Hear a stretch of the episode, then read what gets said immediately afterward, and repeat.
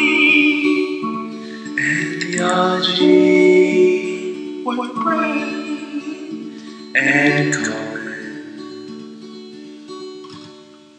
Welcome back to Coffee and Theology with Brent.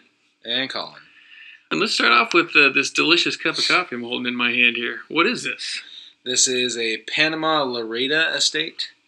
Comes from uh, from Panama, Mm. and uh, so it's a Central American. It's a lighter roast. It's got a couple of different, a little bit of a fruity note to it, but it also still like like most Central Americans has a good uh, chocolate and nut uh, flavor to it, and um, it's really mild acidity. Um, you know, dense. It doesn't. It's not too heavy on the tongue or palate. Um, kind of just as it makes itself known and it lets you lets you go on with your day. You know what? You know this is uh, this coffee is like uh, like a good friend uh, showing up at a party. You know they're there. They're not too loud.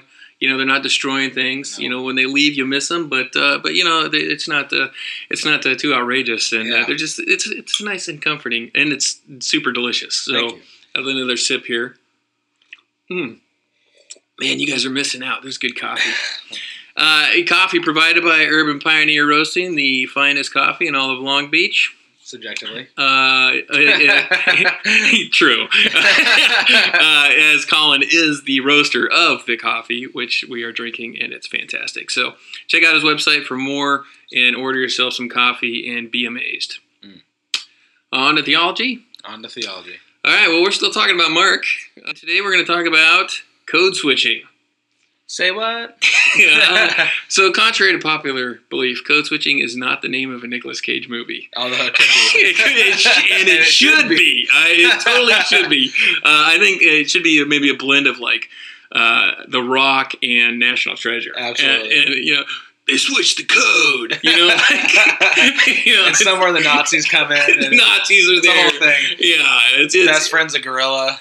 Yeah, yeah, the, us- the usual, The right? usual Nick Cage. We have the screenplay half written if anybody wants to contact us. It's it's but no, no, that's not the code switching we're talking about. The code switching we're talking about is when an author or a speaker switches between uh, more than one language in the middle of a conversation. Uh, Mark does this a few times. Um, he he's writing his uh, gospel most likely in Greek, uh, and you know, on occasion he uses Aramaic words. Uh, again, incidentally, he also uses Latin words here and there, but we're going to talk about the Aramaic words uh, in this conversation. And he switches from the Greek that he's writing in to the Aramaic and back again uh, in a couple of key places, and we thought that'd be an interesting point of discussion for us uh, for a couple of reasons. One is Aramaic was uh, the language that Jesus probably would have primarily spoken in. In first century uh, Israel, in the streets of Galilee, in the streets of Jerusalem, uh, the language that would have been most commonly spoken among the Jews would have been Aramaic. There would also have been Hebrew, which is closely related to Aramaic, and Hebrew also would have been spoken, but it was a little more uh, formal language and maybe a little more liturgical in its use.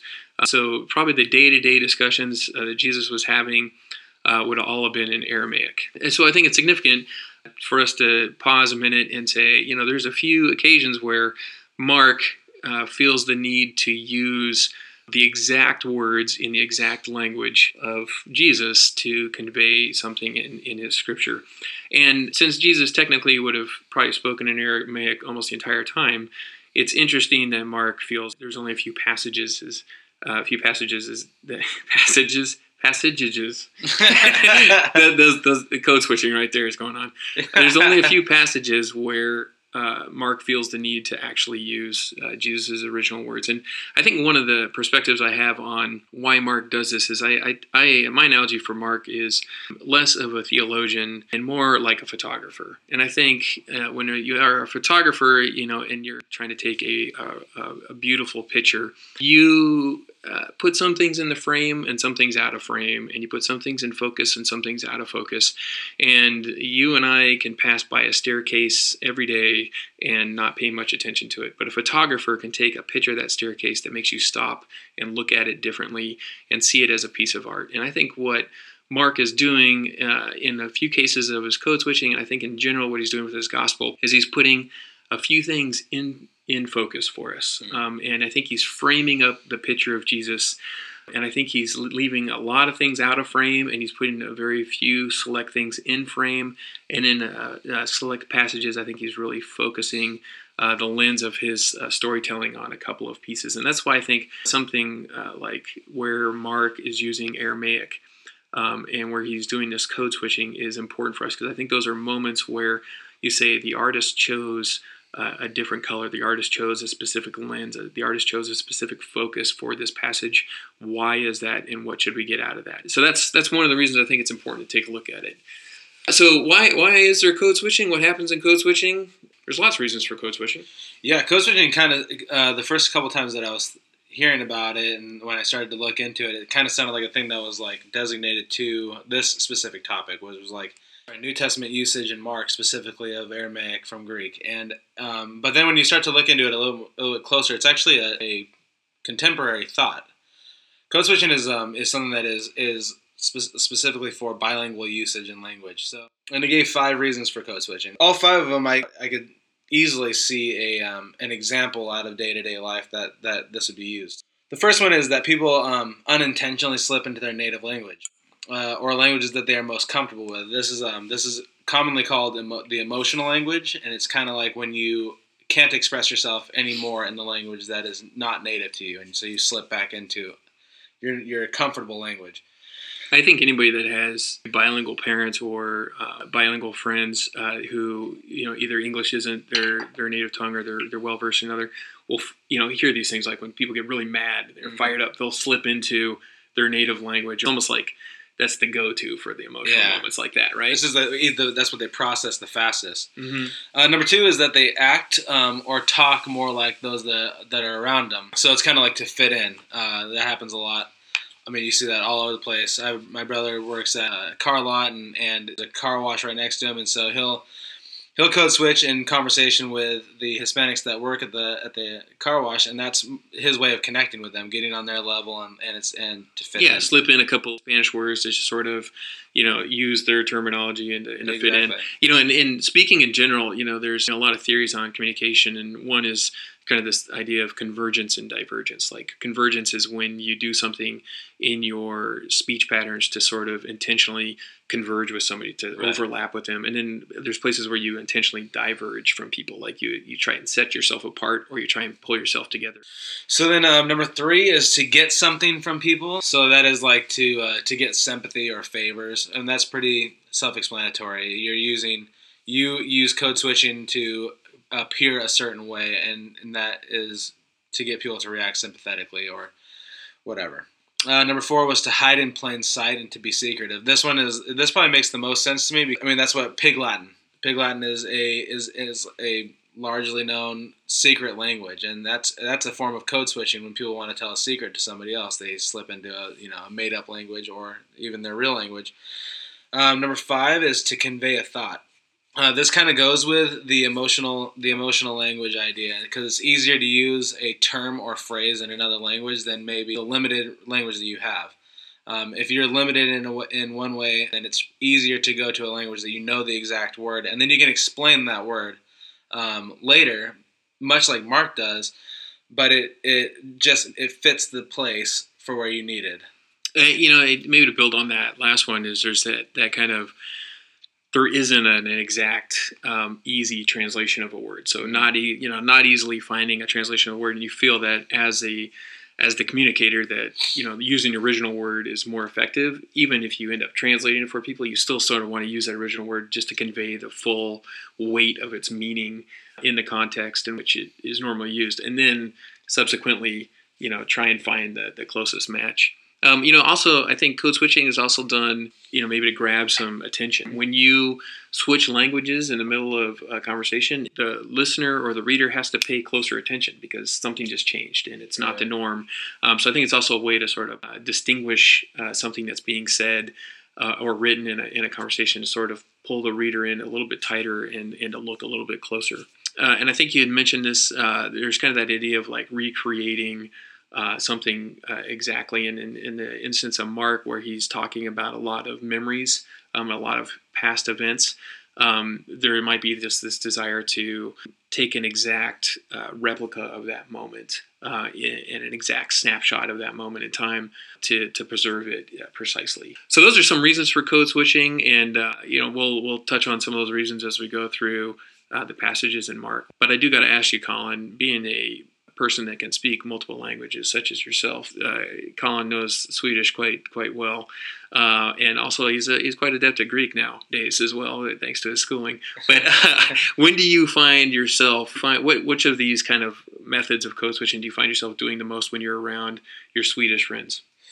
Definitely, um, hiding in plain sight is a big one when I had proposed to my wife, I told my friend in plain sight about uh, you know asking her to marry me without anybody else around me. So right in front of your wife, you you talked about marrying her in a language she wouldn't understand. Exactly. exactly. That's a, yeah, tricky. And also the emotional language makes a lot of sense because when I was living in Sweden, there were a lot of times when I would out of frustration slip into English. And even if the person that I was trying to convey information to couldn't speak English that well, it felt good to be able to get my mind across in the language that came naturally because yeah. it just was like it it hit everything that I needed to say. Yeah. Yeah. And then I could go back and figure out like how do okay now how do I say that in a simplified version? But it was kind of like a rough draft. Mm-hmm. Yeah, yeah. And that was kind of nice. It was, get it out. You get it out there. It's a rough draft, and then you can go back and edit it to like how do I make this make sense in another yeah. language. Yeah so I don't offend all my Swedish friends to get kicked off the boat. Yeah, exactly. yeah. Colin spent a lot of years on a boat in Sweden, which is a podcast of its own someday. so, so let's go through Aramaic word usage in uh, Mark. So we'll start in Mark five. Uh, Jesus is asked to uh, heal uh, Jairus' daughter. He uh, gets there uh, a tad bit late, and he's told that uh, the young girl had died. He took the, the young girl by the hand and he said, Talitha Kum, which means little girl, I say to you, get up. If, if, anybody listening hasn't figured it out yet, uh, Colin and I are not Aramaic scholars, so we're going to butcher the Aramaic sayings of all these words. If anybody, especially the next one, if anybody knows, super ready for it too. if anybody knows how to speak Aramaic, feel free to uh, send us the proper translations. We tried to look it up and and uh, we were more confused than or ever. Or keep so, it yourself. Yeah, or keep it yourself. We're gonna we're gonna do uh, just just like all Americans do. We're just gonna go ahead and say it the way we say it, and everybody's gonna have to live with it. Like yeah. like the word karate. I mean, I know it's karate, but I'm going to say karate. That's just how it's going to be, right? so, so we're going to say Talitha Kum uh, is what uh, is what was said. So, uh, personally, I think this is um, a highly significant moment on multiple levels, and I think Mark Mark's code switching at this moment was uh, probably very reflective of Peter's telling of this story. And I think this particular Aramaic phrase uh, in, in, Peter's mind would have really uh, stuck with him, and for a couple reasons. One is this is arguably is the first experience of somebody coming back from the dead for uh, over a thousand years. I think the last one being Elijah raising uh, the widow's uh, son, and so you have this tremendous event where there is a, a, a dead child on a bed and then she's alive. And I think that is something that just, you know, sticks with them and is a highly significant event. So I think it's a highly significant event for the fact that it's a resurrection. I think it's also amazingly significant to have been in that moment to see with what simplicity and gentleness God wakes up the dead. And I think that, you know, um, death can oftentimes be this amazingly sad and mournful case, and particularly the death of a child. I mean, this is heartbreaking stuff that no one should ever have to experience. And Jesus simply takes her hand and says, Talitha Kum, which is just get up. And it's such a simple phrase, um, such a uh, gentle way, and and uh, it's a, the analogy is as if he was waking her up in the morning, like it's time to get up. And Jesus saying that when everybody says she's dead, and he says she's just asleep, and for him to treat death like sleep, it's not this uh, powerful, mournful, um, endless void of nothing. It's this this temporary sleep where you are gently awakened by God. Uh, so I think that those that that moment is uh, you know burned in Peter's mind. And then also, I think that moment is highly significant to Peter, though not recorded by Mark. Uh, it's recorded by Luke in Acts 9. Uh, Luke tells the story of Peter raising a woman from the dead. And Luke makes the point in the story to say that this woman's name was Dorcas in Greek, awesome name, uh, which means gazelle, but gazelle is much prettier than Dorcas. But Yeah. anyways, uh, but her name in Aramaic is Tabitha, and it's highly likely that when Peter encountered this dead woman and felt that he could raise her from the dead, that he used almost word for word um, the words of Jesus to raise her from the dead. And instead of saying Talitha cum, he said Tabitha cum. Uh, and I think that's an amazing uh, parallel moment in Peter's life that uh, the first instance being this powerful um, uh, experience with resurrection, and then for him to have the opportunity to replicate that situation later in his life, um, almost uh, moment for moment, I think has to be such a significant moment for Peter that I, I, I can't fathom that he would ever tell the story without repeating those words exactly. It's also really interesting that this this type of code switching you mentioned it earlier uh, to recreate a scene, and in this in this specific instance, it seems really um, it seems really important that he used and the actual words that Jesus uh, Jesus spoke to create a, a very vivid recreation of that scene. It almost puts you in that room with with Jesus and Peter and the other person. The other guy and the girl's parents. And the girl's parents. there's There's- five or six of them. Yeah, there's five or six people in there, but it's really important that he uses these exact words when Mark's telling the story because he's almost putting you in that room with them. You're almost the other person, Yeah. uh, and it's and it gives you a very real sense of what was going on at that time, and and what and at that exact moment, those words being being like caught in time. Yeah.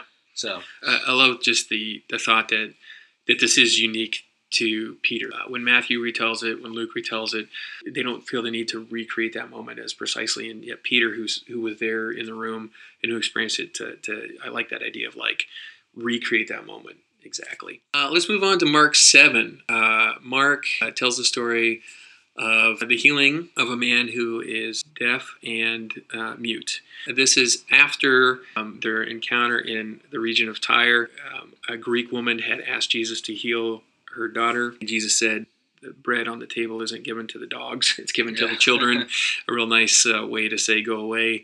And the woman persists and says, but even the dogs get the scraps off the master's table. And Jesus says, you know, you're totally right, and your daughter's healed. So, right after this moment where Gentile, this outsider, says, um, you know, can I get can I get a little uh, bit of healing? And Jesus says, yes, you can, and in a sense includes the Gentiles in his ministry. You get this uh, deaf and mute man brought to Jesus. And Jesus takes him aside, uh, a little bit out of the way. He uh, touches his ears and he touches his tongue with spit somehow, which is a great image. and, and and then he says, I don't know how to say this. uh, ep, epiphatha, Epathatha. epiphatha, Epaphatha. epatha, epaphatha. Ephatha. He says an Aramaic word which means be opened. Epathatha. Epiphatha. Epaphatha. If any, anywho, he says his Aramaic word E P H P H A T H A.